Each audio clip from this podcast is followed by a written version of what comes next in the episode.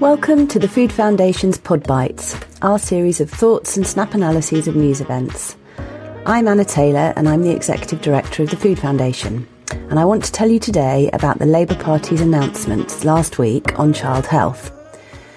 It's 2024 and we've entered election year, so we're going to start seeing political parties set out what they hope to deliver if they win the election.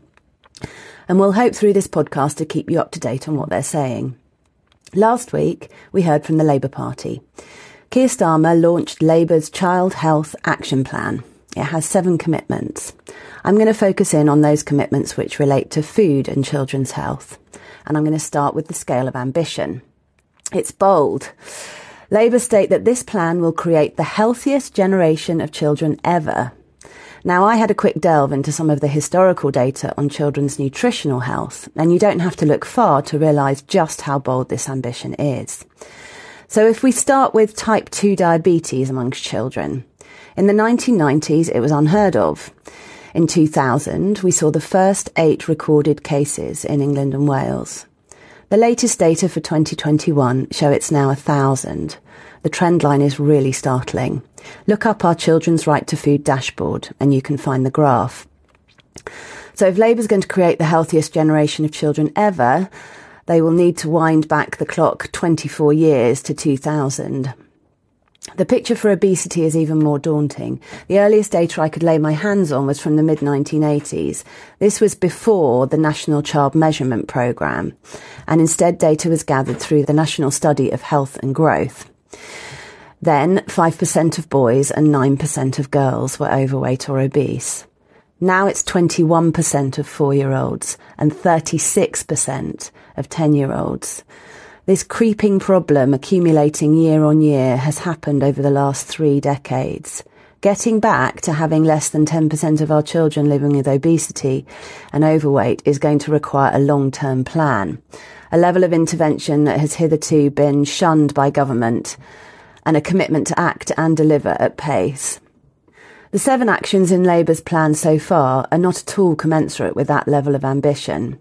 First, they say they'll implement the legislation on the statute for regulating junk food advertising. This is the legislation which has gone through Parliament, but which the government delayed. The second commitment is for free and, importantly, healthy breakfasts for primary school children. Again, a great commitment, but obviously not one which will deliver the scale of impact required. So hopefully there's more to come from Labour. But there was something else to note which came from the Labour Party last week, and that was Keir Starmer's comments quoted in the Financial Times. He's reported to have said, This stuff about the nanny state, I want to take that argument on. And then he went on to say, if it was a parent that treated children this badly, they would probably be charged with neglect. And he went on to talk about the fall in height rankings which British children have experienced. You can find this data in our Broken Plate 2023 report. In my view, it's very good to see a prominent politician start to take on these arguments. Most citizens we talk to want government and businesses to act to protect their children's health. And our children's health will continue to deteriorate on our watch if they don't. Thanks for listening. If you'd like to find out more, click on the link to the Children's Right to Food dashboard in the show notes. And as we head towards the next general election, the Food Foundation is calling on policymakers to recognise the central importance of the food system in shaping the nation's health and wealth. Click on the link to the Food Foundation manifesto in the show notes and make sure you subscribe to this podcast to keep up with the latest analysis on what makes healthy food really matter.